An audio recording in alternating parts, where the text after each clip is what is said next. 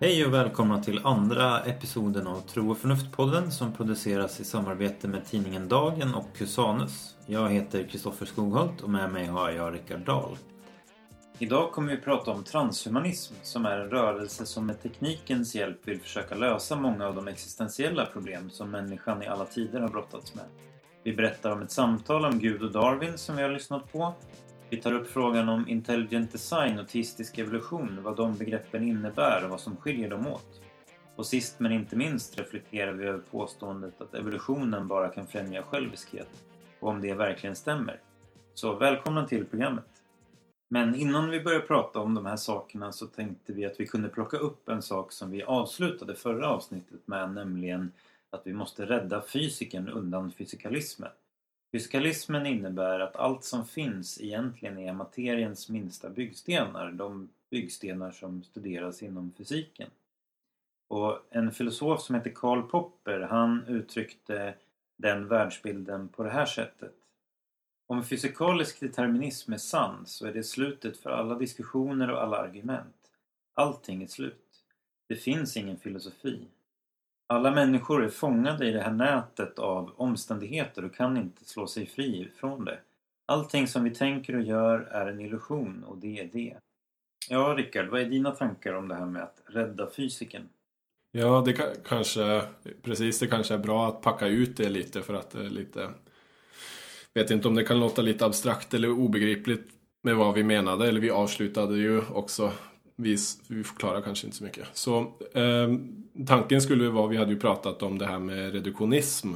Tanken att man allt egentligen inkluderat, vi människor är uh, någonting som man kan förklara i termer av de minsta beståndsdelarna.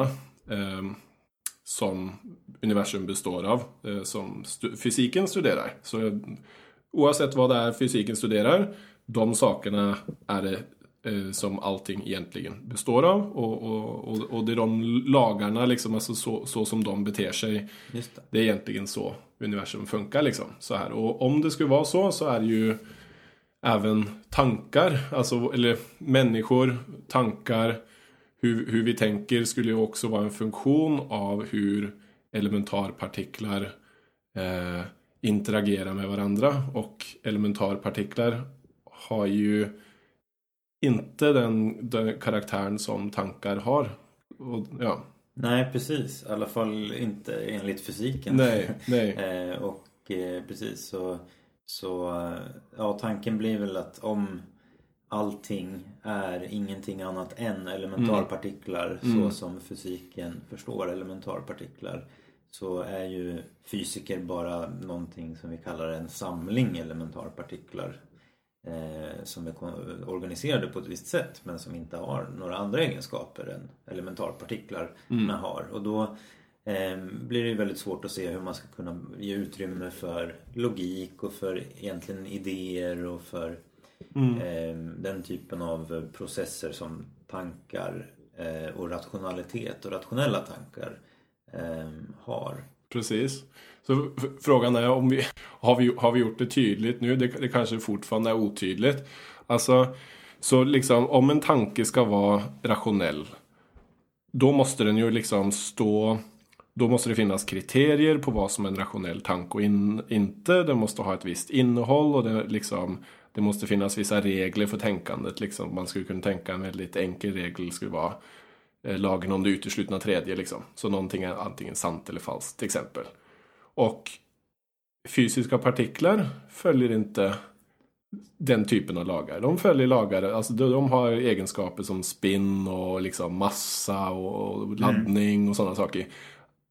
Det, det, är liksom en helt annan typ av saker än det vi kallar för tankar och mentalitet och rationalitet. Och det är, det är lite det vi är ute efter. Så liksom om allt är bestämt och ingenting annat än de här partiklarna. Då försvinner människor, då försvinner tankar, då försvinner logik, rationalitet. Alla vetenskapsområden, fysiken försvinner, fysiken mm. försvinner.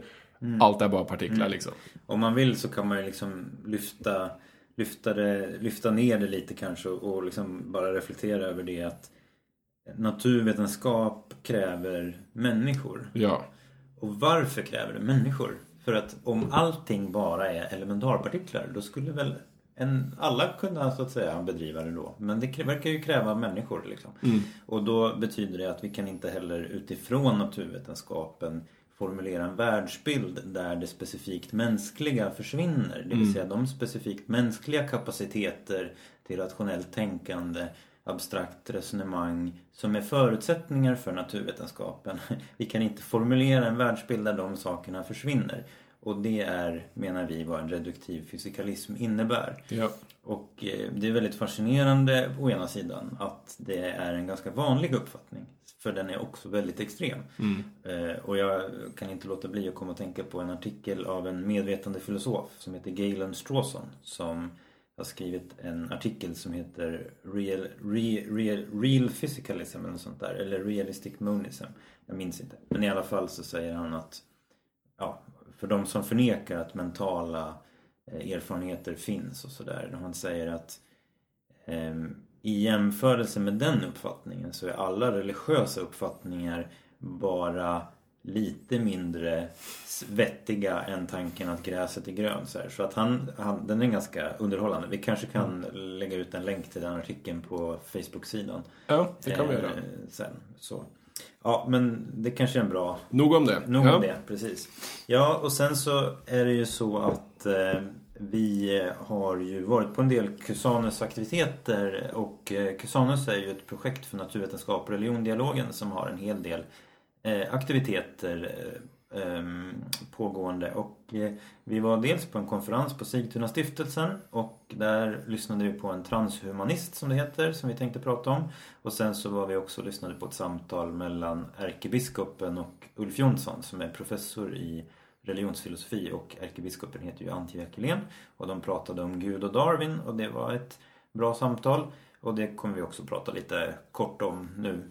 Eh, Men om vi börjar med transhumanismen då. Eh, Han hette Anders Sandberg tror jag och var verksam i Oxford där en av världens mest eh, kända transhumanister håller till som heter Nick Boström. Just det.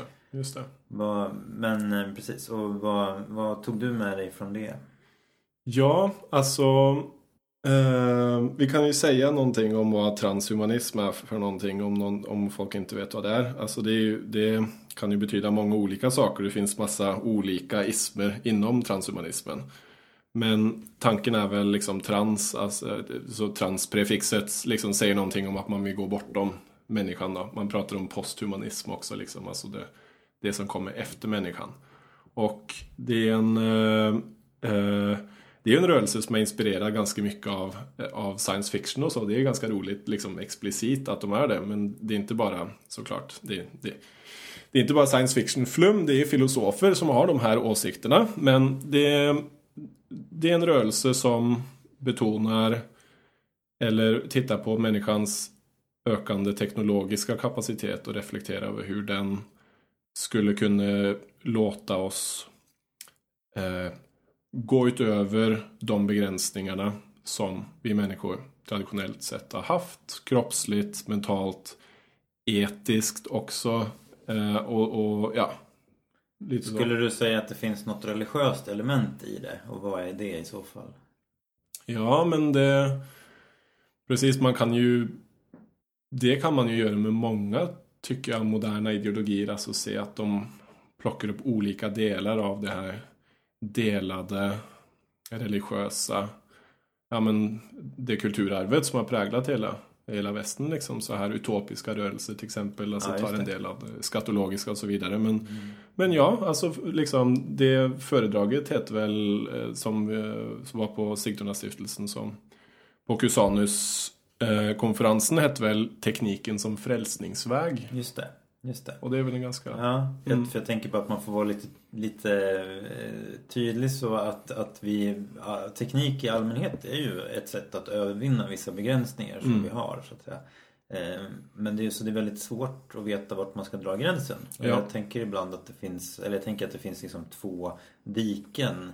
eller åtminstone två motsatta ståndpunkter och sen om de är diken kan ju vara en öppen fråga. Men, men det ena diket är ju liksom att man tycker att det är, att eh, det är fel och liksom med mediciner eller det är fel med åskledare på kyrkor som man faktiskt en gång tyckte och så här. Och det är, det är ett väldigt märkligt perspektiv. Eh, så tekniken är ju någonting gott tänker jag då. Men det finns någonting annat i transhumanismen som, som ju handlar om eh, att övervinna eh, döden och också övervinna eh, övervinna kognitiva begränsningar och mentala begränsningar och så. Eh, och eh, som på ett sätt inte handlar om att hjälpa människan att um, bara leva bättre så att säga utan att leva radikalt annorlunda. Så att det handlar ändå om att uppnå en helt annan typ av livsform så att säga. Och det är väl där det blir liksom en slags transcendens i det hela som ändå då är eh, inomvärldslig så. Så att den är liksom en, en ja, på det viset så blir den en inomvärldslig eh, transcendens och mm. eh, odödlighet som mm. man hoppas på. Ja, och man kan väl ta en del av de etiska liksom man har haft etiska överväganden under hela 1900-talet om teknologins liksom möjligheter och liksom ja, i det vi blir bättre på att utvinna mycket energi så kan vi använda den energin till att ge kraft åt, liksom, alltså att ge elektricitet åt ett sjukhus eller vi kan göra en atombomb liksom så här så att det är lite samma ja, typ det. av etiska reflektioner ja. att liksom teknologisk makt eller liksom bara kraft, liksom hur mycket kraft vi kan utvinna. Det kan mm. användas till både gott och ont. Mm. Men det som är lite speciellt med transhumanismen är att det just det, det måste, om tanken är att vi ska för, förvandla eller förändra vad människan är. Då tänker man ju att det måste ligga en antropologi bakom, en människosyn. Ja. Och det är lite frågan om vad det är för människosyn. Mm. Som, och det kan väl vara olika från olika tänkare. Liksom, så mm. Mm. Men man kan tänka, liksom, om det skulle vara till exempel en väldigt individualistisk människosyn. Mm. Så skulle man kunna tänka sig scenarier där det ses på som okej okay att vissa människor liksom blir för, transcenderar sig själva eller liksom får teknologiska fördelar som andra inte har och det blir någon typ av liksom ojämlikhet utifrån det. Och liksom som i allt som mm, i många frågor liksom så att det, det, måste liksom finnas en reflektion om vad, vad, vad, vad är gott liksom? Alltså, mm. Vad finns det för värden som ska förverkligas i det här? Så mm. liksom, som en sån fråga. Mm. Om att leva, utöka längden på livet. Liksom. Tänk om vi potentiellt sett skulle kunna hitta ett sätt att leva evigt. Liksom. Mm. Är det gott liksom, mm. att bara mm. leva evigt i den formen och så vidare. Så det finns många svåra frågeställningar där. Ja, absolut. Och eh, en sak som jag tänkte på när jag lyssnade på, på Anders Sandberg där, det var att Ehm, jag har inte så mycket mm, syn... Eller den, de intressant, den intressanta kritiken eller frågan för mig handlar inte om vad kan vi göra med tekniken. Utan det handlar om vad, vad leder det till om vi tror att alla problem går att lösa med teknik? Alltså med en manipulation där egentligen allting är objekt så att säga. Ehm, och Eh, det, det, alltså ibland så finns det ju inom till exempel marxistiska teoribildningar så tänker man att kapitalismen har en tendens att leda till att vi betraktar allting som varor. En kommodifiering så att säga. Alltså andra människor blir varor som, som vi konsumerar ehm, eller som vi marknadsför oss själva med och sådär. Och, och där tänker jag mig att västerlandet har varit väldigt bra på teknik och naturvetenskap som handlar om en viss typ av rationalitet, ett visst typ av tänkande där det handlar om att eh, det instrumentella rationaliteten och eh, när jag någon vecka efter att jag hade hört det här föredraget så lyssnade jag på så var jag på Bjärka Säby och så lyssnade jag på en präst som heter Sam Wells som jobbar med eh, hemlösa och med flyktingar i eh, London. Och han hade ett väldigt intressant föredrag där han pratade om Alltså han sa så här att han, han uppfattade som att många i den utbildade västerländska medelklassen de menar att det stora problemet är som vi behöver lösa är döden. Och han menade att det stora problemet vi behöver lösa är snarare isolation eller ensamhet. Och då pratade han om olika förhållningssätt som skapas. Om man, så han pratade om being with och being for eller doing for. Så när han tog sitt exempel då med de, för de hemlösa så var inte deras djupaste problem var inte bristen på sandwiches som liksom de får från många kyrkor och många hjälporganisationer utan det var eh, en, en brist på, eh, på vänskap och på relationer. Så han, han menade att de försöker jobba att det de gör, gör de utifrån en vilja av att vara med de här andra eh, personerna. Och den här being with är ett helt annat typ av förhållningssätt än att tänka att okej, okay, du, du har ett praktiskt problem som jag ska lösa åt dig. Eller jag har ett praktiskt problem, vilken manik kan lösa den här? Och, och så att den här tanken, så det som jag ser mer som ett problem är just att man formar om hela sin världsbild till att tro att alla problem är problem som löses med en ny teknik eller en ny instrumentell eh, manipulation av någonting så att säga. Och, eh, så att det är väldigt intressant om gemenskap till exempel är ett stort behov och en stor, stor brist så att säga. Det kräver ett annat förhållningssätt än, än, än den här eh, objektsrationaliteten mm. då som man säger ibland. Mm. Det är en väldigt intressant kritik. Och, och där skulle man ju kunna dra den distinktionen mellan instrumentell rationalitet, alltså att hur vi tänker när vi ska försöka lösa ett specifikt problem och värde, rationalitet liksom, hur vi tänker, hur tänker vi kring värden liksom så här mm. och att mm. den ena inte får dominera liksom så eller liksom instrumentell rationalitet behöver kompletteras med en värderationalitet, att vi tänker på värden och inte bara liksom praktiska ändamål, teknokratiska liksom, ändamål och så. Ja. Och det är ju lite som Aristoteles sa att det kan inte vara så att alla eh, problem eller alla att det är instrument för att uppnå någonting annat. Det måste finnas ett egenvärde någonstans. Så varför vill jag leva för evigt? Mm. Så att säga. Mm. Är det för att jag vill leva i gemenskap? Och där kan man ju tycka att den kristna, eller ja, alltså den kristna tron handlar om att leva i gemenskap för evigt så att säga då med, med Gud och så. Men, mm. men, men ehm, så, så att det blir ändå så att den här instrumentella rationaliteten måste hela tiden vara inbäddad i en värderationalitet där det finns någonting som är gott i sig. Ja, det goda eh, livet. Ja, någon typ av vision. Precis. Liksom. Mm. precis. Och det goda livet är inte bara det så att säga bekväma livet. Nej. Eller det långa livet då. Men ehm, men med det sagt så ska man ju inte hamna så att säga i det andra diket och vara liksom eh, teknikfientlig eller sån här ludit eller så. Men, eh, men, eh, men jag tror att det är det som jag ser som faran här att, att man liksom tror att bara vi får rätt eh, eh, piller eller rätt instrument så, så, så får vi den, det goda livet så att säga. Mm. Eh, ja, det var det ena. Och sen så var vi, pratade vi om eh, att eh, ja, men vi lyssnade på Antje Jackelén och Ulf Jonsson. Och eh, ja, jag var ju moderator i det samtalet. Eh, och eh, för att tala egen sak då så tyckte jag att det blev ett bra samtal. Eh, och jag tänkte vi kunde ju prata lite om det. Jag uppskattade kanske framförallt det som Antje bidrog med eftersom jag har hört det som Ulf sa tidigare.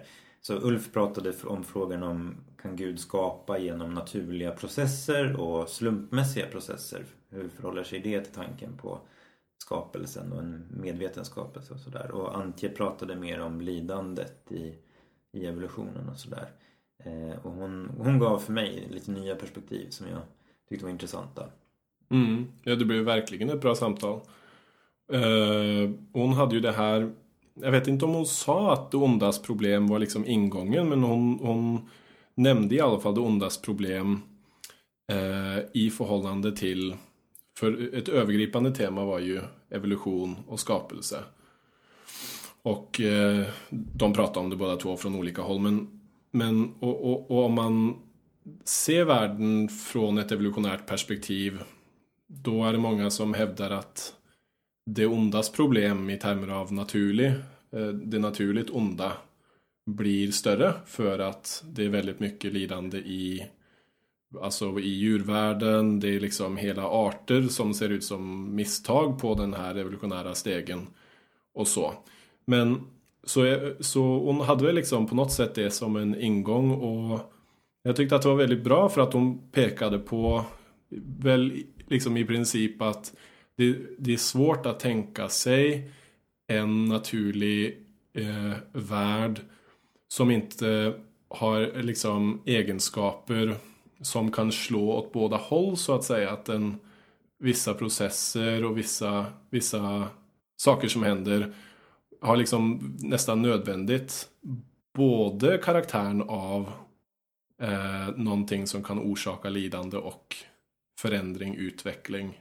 Saker som vi skulle liksom se på som goda. Ja, just det. Så uppfattade jag det. Ja, ja. ja men precis. Ett exempel är ju, är ju eh, att DNA kopierar sig själv och inte gör det helt troget utan det blir lite fel ibland, det är mutationer. Och det är ju å ena sidan förutsättningen för att det kan uppkomma nya arter och nya biologiska lösningar så att säga. Men det är också någonting som kan orsaka cancer och sjukdomar och sådär. Ehm, så en teolog jag läste en gång han, han, han eh, beskrev det som att skapelsen har en schizofren potentialitet då. Eh, och eh, Kärnfullt ja, uttryck. Ja, ja precis. Verkligen. Och jag tror att man måste eh, närma sig en sån syn på naturen. Eh, ehm, och jag personligen kom också att tänka på Bernard Lonergan som vi nämnde i förra programmet, eh, religionsfilosof från Kanada som pratar om korsets lag. Eh, och för honom så står korsets lag för hur någonting det har liksom två delar. Å ena sidan så står det för att någonting ont blir redskapet för någonting gott och sen så står det också för en transformering av det onda till någonting gott. Så i, eh, han använder ju Jesu död som exempel som, som är någonting ont i sig men som i, leder till någonting gott nämligen till att döden övervinns. Eh, och den principen med död och uppståndelse och korsets lag eh, verkar så att säga finnas i naturen. Eh, och hon, Antje Jackelén använde uttrycket eh, kosmos passionshistoria. Mm. Eh, och eh, jag uppskattar det mycket. Och, och det blir, man kan säga att det finns ju en skillnad på att tänka ehm, på, på korset så att säga som en engångshändelse och att tänka på det som någonting som sammanfattar en en eh, dynamik i skapelsen så att säga. Men, men där får sitt kanske mest tydliga uttryck så att säga. Mm. Um, så det tyckte jag var hjälpsamt. Mm. Um, och det är också intressant att den här föreställningen om att det kan inte ha funnits något lidande före syndafallet. Det är ju också och att liksom det här med att djuren äter varandra skulle vara en orsak av syndafallet så. Det verkar vara en väldigt modern uppfattning. Dels har vi ju Irenaeus som tänker sig att det finns lidande. Att lidandet i en ofullkomlig värld Människan föddes i en ofullkomlig värld för att växa genom att kunna göra moraliskt signifikanta val i den världen. Eh, och han levde ju på 100-talet eh, efter Kristus kyrkofader. Och sen så Aquino menar ju att det, ja men i en, i en värld så där att lejon är någonting gott men, men lejon kan äta um, andra Lamen. djur. Ja men precis, ja. precis. Mm. Och, och det verkar som att det är naturligt för mm. Thomas av Aquino att, att eh, de, i naturen så kan liksom ändliga ting krocka med varandra så att säga. Mm. Så att det skulle vara en liksom en, en bara en, en, egenskap av den naturliga världen som inte är någonting vi behöver se på som um, ja, ett, ett misstag eller liksom ett resultat av ett liksom historiskt felsteg eller någonting liksom så här utan det, det är så det naturliga ja, precis, ser ut. Liksom. Precis, och jag, jag tänker mig att, eh, att i den moderna världen så har vi liksom gjort evolutionen ännu mer problematisk än vad den var, skulle ha varit. Jag menar, det finns någonting här som är utmanande, det tror jag. Men vi har gjort den ännu mera problematisk genom föreställningen om att det inte skulle kunna finnas något lidande i en god värld. Ja. Eh, Och det är en ganska modern, tror jag, uppfattning. Så man kan fundera lite, ibland pratar man om att i den moderna världen så har vi liksom abstraherat massa saker. Så döden är borta och allt är liksom borta. Det enda normala är att man går till jobbet och äter och kommer hem. Liksom. Det är normalt, allt annat är onormalt så att säga. Men, men så har det ju inte varit. Nej, precis. Nej men så, så liksom så om man ska närma sig det ondas problem då så istället för att ja så, så kanske det är en, en, en gångbar väg att försöka reflektera över skulle det kunna vara på något annat sätt eller vad alternativet liksom så här kan vi tänka oss en naturlig värld som utvecklas och som har en viss självständighet liksom där det inte finns processer som kan ha en dubbelsidighet. Just det, nej precis. Det är ju en ganska bra fråga. Kan vi ha gravitation? Ja, utan och, att folk kan falla ner från ett berg. Liksom. Ja, kan. Vi ha, kan vi ha gravitation och höjdskillnader ja. utan att eh, man kan skadas? Mm. Jag är tveksam. Mm, det är bra, eh, så gör det konkret. ja, precis. Eh, och sen så att, eh, men det finns ett, ett Simpsons avsnitt när Homer ramlar ner från ett högt berg och inte skadar sig för att det var före syndafallet. men, eh, men, men det är ju bara tecknat så att säga. Mm. Eh, men, men, dock, det är dock. Simpsons. Precis, exakt. Nej men, men samtidigt så vill jag inte förneka att det finns en utmaning också. Men jag tror att, att det finns, att vi har gjort den lite mera eh, större i den moderna världen och det kan vara liksom eh, lämpligt att tänka att, eh, som en sån som Irenaeus som är en stor kristen teolog. För honom så var, var, var det så att människan föddes in i en ofullkomlig värld för att växa genom val i en eh, ja, moral, kunna göra moraliskt signifikanta val. Mm. Eh, och där finns det kanske lite mer resurser då för en, en kristen teologi mm. så att säga. Eh, men eh, ja, var, sen så tänker jag också att det här transformering eller förvandlingsperspektivet kanske kan vara viktigt också att ta med. Mm. Så att säga. Att, eller om man tänker om man pratar om eskatologi, det vill säga hur, hur, hur, hur världen är så att säga inte färdig än. Nej. Så. Mm. Möjligheten till att lidande kan försonas ja, och så vidare. Ja, ja. Precis, precis. Ja. ja. Och sen skulle vi prata om lite skillnaden mellan intelligent design.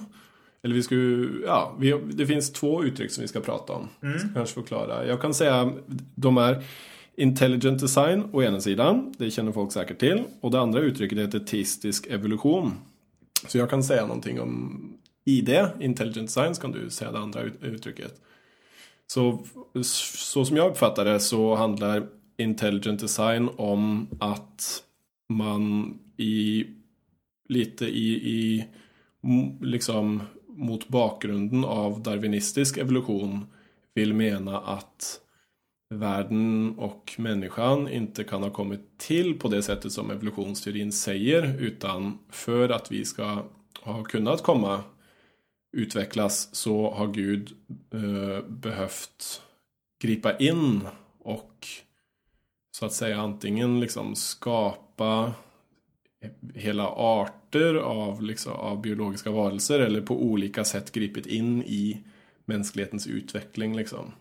Skulle Precis. du säga att, vad säger du om den beskrivningen? Jo, men, men den stämmer ju bra och så. Sen så tror jag att de är lite olika hur mycket mycket de pratar om det här och så. Så Michael Behe till exempel som är biokemist tror jag. Eh, han har skrivit en bok som heter Darwins Black Box som handlar om celler och sen så är han också känd för irreducibel komplexitet som är ett begrepp som han har. Och han tror till exempel på gemensamt ursprung så han tror att allt liv är släkt. Men Gud har liksom i processen gått in vid vissa i vissa saker så att säga. Så då finns det vissa organ eller vissa delar i, i, i cellen som Bihi menar men det här kan inte ha kommit till stegvis. Och där kommer begreppet irreducibel komplexitet in då därför att det som det står för är att om du tar bort en grej i en eh, struktur så upphör den här strukturen att fungera så som den nu fungerar. Eh, och han menar heller då att det finns liksom ingen tänkbar väg att tänka sig att det här skulle då ha någon funktion på vägen utan Nej. det är allt eller inget så, att säga. Mm. så det är hans grej kan man Mm. säga.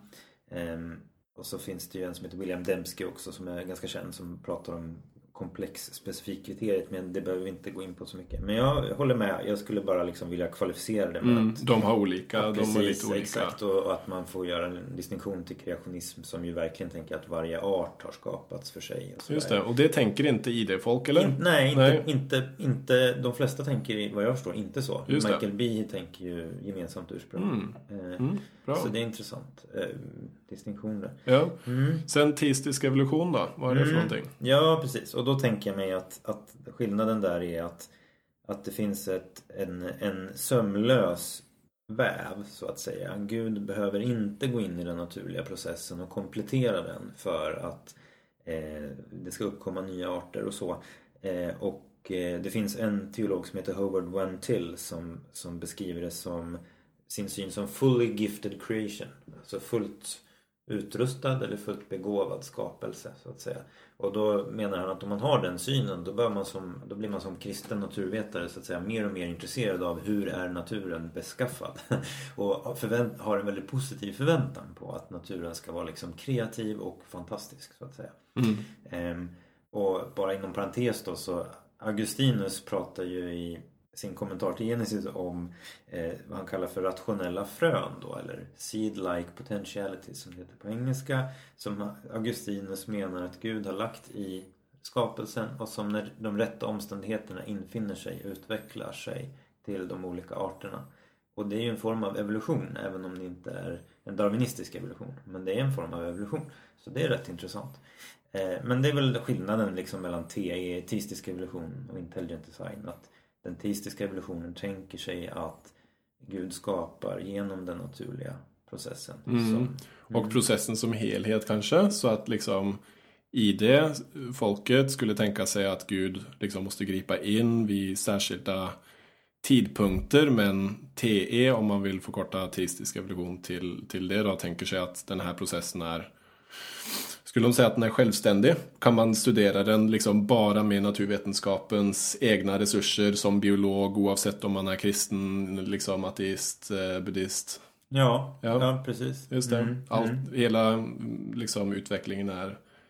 Man kan förstå den via liksom som en naturlig process. Mm, Precis, precis. Varför kallar man den teistisk då? Alltså, blir inte det redundant då eller överflödigt att säga teistisk evolution? Alltså om man så liksom om en ska alla liksom forskare göra det när de pratar om sin disciplin liksom så här ska man prata om teistisk fysik, teis- teistisk kemi, teistisk sociologi för att liksom eh, en, en person som är teist eller tror på Gud har ju liksom den här tanken att Gud har skapat allt som finns. Så liksom, Mm. Ja, vi har ju lite olika Ja, vi har ju det. Det är lite- här. ja. Men, men om jag skulle försvara användandet av teistisk evolution så skulle jag säga att just evolutionsteorin har en viss speciell signifikans när det gäller frågan om skapelsesyn och skapelsen, skapelse och sådär om man tror på en skapelse. Och eh, eftersom man ofta ibland hör uttrycket skapelse eller evolution så att säga. Och då tänker jag att det är, som funktionen blir med att säga då teistisk evolution det är helt enkelt att man bejakar både skapelse och evolution. Så att evolutionen evolutionsteorin försöker beskriva den process genom vilken Gud har skapat.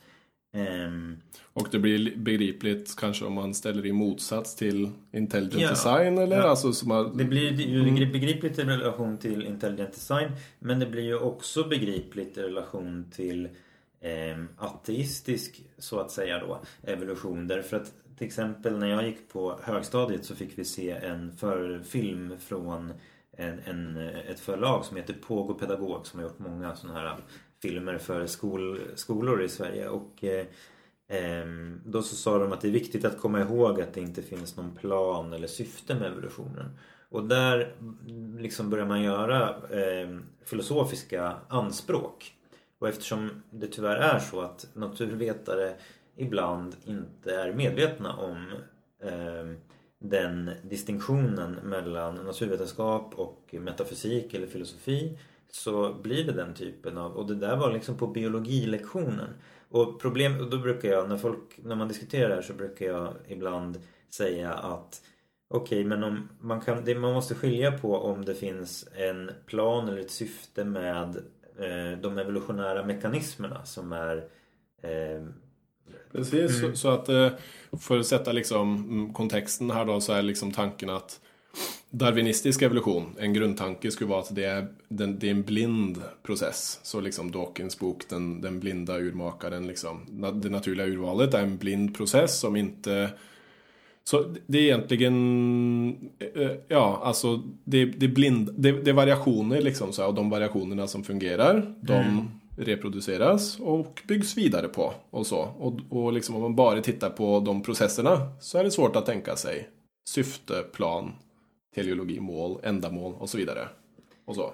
Ja, mm. ja men precis. Alltså om man kollar på eh, mekanismerna skulle jag säga, mm. säga det. Alltså eh, som ju är mutationer och eh, selektion då. Och att mm. det finns en variation precis som du sa. Och de mekanismerna har inte någon riktning. Men, om man, men det får man skilja lite på frågan om det finns en riktning i processen som sådan, om det finns tendenser på en makronivå.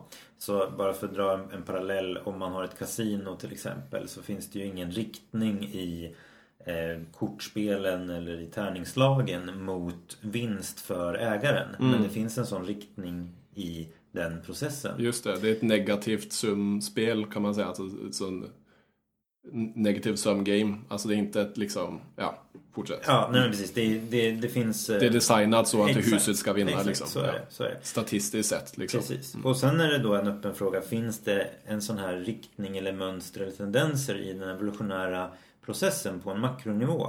Och då finns det ju vissa saker som ändå skulle kunna tyda på det. Och ett exempel som ibland tas upp och som är väldigt intressant är fenomenet med konvergens i evolutionen. Det vill säga att samma typer av biologiska organ har utvecklats flera gånger oberoende av varandra. Och om vi tar våran typ av öga som heter kameraögat där ljuset kommer in genom en lins och det bryts av och projiceras på näthinnan. Det, kamera, det har utvecklats sex gånger oberoende av varandra i den evolutionära processen. Det finns hos bläckfiskar och det finns hos människor. Och bläckfiskar och människor är inte släkt på det sättet. Ehm, och, så det där är ju superintressant, tycker jag. Och sen kan man ställa frågor om det finns ehm, Ja, det, det finns mycket som, som där man kan ändå... Så, så liksom tanken skulle vara då att om det finns inbyggt i den evolutionära processen tendenser till konvergens då. Mm. Så skulle man kunna tänka sig att processen som en helhet från början kanske liksom på grund av så som liksom universum fungerar i stort. Mm. Har en eh, eh, liksom programmerat i sig en är det, skulle du säga att det är en sannolikhet för att ut, eller är det en liksom nödvändighet för att utveckla människor eller intelligens för det är det vi vill komma till liksom i slutändan. Mm och, och så. Alltså... Ja, just det. Precis. Alltså, ehm, jag eh, vill nog inte ta ställning i den nej, frågan. Nej, utan nej. jag skulle säga att, mm. att det handlar om ehm, sannolikheter och jag skulle säga att det finns ehm, Det man måste fråga sig är eh, Dels måste man skilja på ehm, Vad är så att säga, sannolikheten för att just den biologiska art som vi kallar Homo sapiens sapiens utvecklades och vad är sannolikheten för att självmedvetet, moraliskt medvetet liv uppkommer någonstans i universum eller någonstans på jorden? Det finns Problemet när man ska försöka bedöma den här frågan är ofta att man tittar på exakt den utvecklingsväg som mm, livet det. tog på våran jord. Men, mm. precis, men det finns fler utvecklingsvägar mot självmedvetet liv än den som realiserades. Mm. Så sannolikheten för självmedvetet, moraliskt medvetet liv som så att säga är essensen i att vara eh, en person. Eh, det finns det flera. Och det, bara för att ta ett exempel så finns det en del som argumenterar på det sättet att intelligens, för, som förstådd som förmågan att tolka eh, omgivningen, stimuli. Det är ett trait, en egenskap som är adaptiv i alla miljöer. Det vill säga det finns ett selektionstryck i alla miljöer mot intelligens. Och det är intressant om det också har med självmedvetenhet att göra. Eh, så, Så liksom en, eh, då skulle man kunna se det som att intelligens är någonting som skulle kunna vara programmerat in i den evolutionära processen. Ja, jag vet Alltså, inte om jag vill använda ordet Nej, programmera. men okej, men, alltså att det... Förväntat, så Ja, skulle man kunna just det. säga. Eh, precis. Mm, Eh, men, men, och då, och sen blir nästa fråga, okej, finns det en riktning? mm, Sen så är ju frågan, finns det en avsikt? mm, och den avsikten är inte beroende av att det finns en riktning om Gud står utanför tiden. Så riktningen tänker jag handlar om en tendens. Vad kan man så att säga förvänta sig? Men, men om Gud är utanför tiden så är han inte beroende av den typen av tendenser. Men det passar bättre kanske om det också finns en riktning. Men, mm. och det är den, så att det är liksom tre frågor på något sätt. Finns det en riktning i mekanismerna? Eh, nej, säger jag. Finns det en riktning i processen? Ja, troligtvis, säger jag. Finns det en avsikt? Ja, om Gud finns och eh, så att säga har en förmåga att överse eh, partikulära och generella. För biologen är liksom hänvisad till de generella tendenserna men Gud kan ta hänsyn till alla partikulariteter.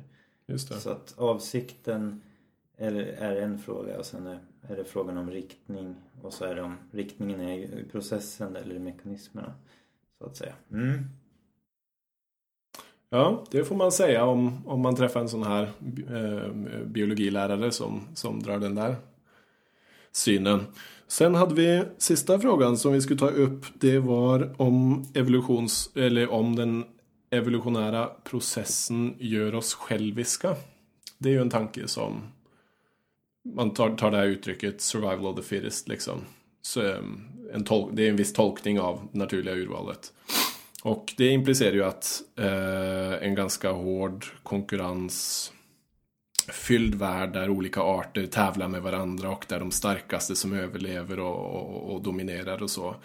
Och om man ska förstå människan på ett evolutionärt sätt så blir ju det en fråga, liksom, har evolutionen gjort oss till människor som lever i och mm, liksom är dömda att leva i ständig konkurrens med varandra? Eller kan evolutionen tvärtom göra oss predisponerade för samarbete, empati, kärlek och alla de sakerna som vi egentligen tycker om att tänka om oss själva att vi, vi kan? Ja, vad säger du om den frågan? Ja, här kan man ju faktiskt anknyta lite till den här frågan om generella mönster och tendenser. För Dawkins i den själviska genen säger ju att när vi tittar på hur det naturliga urvalet fungerar så verkar det som att allt som selekteras genom det naturliga urvalet är själviskt och alltså ska vi förvänta oss att Eh, se själviskhet när vi studerar babianer, människor och andra organismer och så.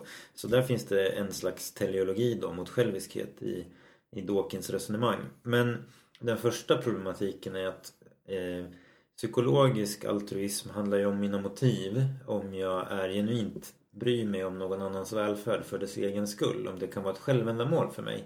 Det är det vi menar med psykologisk altruism. Och i evolutionsbiologi så menar man med altruism att man i en given interaktion beter sig på ett sådant sätt så att min fitness minskar och någon annans fitness därigenom ökar. Och fitness är ett mått på sannolikheten att jag reproducerar mig. Att jag överlever och reproducerar mig och får avkomma som når vuxen ålder. Eh, och de här sakerna har ingen logisk nödvändig relation. Och bara för att illustrera det så kan man säga att om jag skulle stjäla någons p-piller och byta ut det mot sockerpiller och använda de där p-pillren i min egen relation då skulle det vara ett evolutionärt altruistiskt beteende för jag ökar fitnessen eller för den. Men det skulle ju vara ett psykologiskt egoistiskt. Så det är ena frågan. Så att de hör Så, inte... så man menar inte samma sak om Dawkins säger självisk, osjälvisk. Då menar han något helt annat än det vi menar i dagligt tal. Alltså vi säger den här människan är självisk och den här människan är osjälvisk. Ja, när han får kritik så säger han så. Men i sin bok så glider han mellan de här två betydelserna. Och det är ett stort missförstånd som finns då. Därför att han, han har också sagt att han skulle kunna kalla det för den samarbetande genen. Därför att det beteende som selekteras det är ju adaptivt. Och det visar sig att samarbete är adaptivt. Men då blir ju samarbete själviskt i den här terminologin. För det adaptiva är själviskt och det adaptiva var att samarbeta och därför så blir det också frågan om empati då. Mm. Att empati har ju, tänker man sig, uppkommit därför att däggdjur behöver ta hand om sin avkomma så de behöver ha empati. Och därför är det adaptivt med, med föräldrar som tar hand om sin avkomma. Mm. Som Och själviskt i evolutionär mening då. Precis, Alltså det är precis. Och det är väldigt problematiskt tycker jag att man Ja. använder, eller olyckligt att man använder ordet då. Ja, verkligen. Men vi kanske kan prata mer om den frågan Ja, annat vi avsnitt. återkommer till det. Mm. Eh, vi ska tipsa om lite eh, böcker och resurser nu på slutet. Så en sak som jag vill tipsa om det är en bok som om man gillar den här naturvetenskap och religion-dialogen som vi vill försöka täcka en del här i podden så kommer det ut nu snart en eh, grundbok, introduktionsbok, vad man ska säga, om naturvetenskap och religion av en eh, eh, tänkare, författare som vi gillar väldigt mycket, som heter Philip Clayton. Och det är ju faktiskt du som har översatt den här boken till svenska. Ja, Eh, Så vi ser fram emot att den kommer. Den heter typ religion och naturvetenskap. Kommer ut om ett eh, litet tag på Dialogos förlag. Eh, Så den vill vi tipsa om. precis. Och sen så vill vi också tipsa om en portal som Cusanus har startat som heter guddarwin.se. Eh, och, eh, så den får man gärna kolla in. Och sen så såg jag idag att Theology and Science som är en av de ledande tidskrifterna inom naturvetenskap och religiondialogen har ett gratisnummer på nätet med, som temat är evolutionen. Och den, kom, den finns länkad på Cusanus Facebook-sida så om man söker på Cusanus på Facebook så uh, hittar man den där. Mm, just det.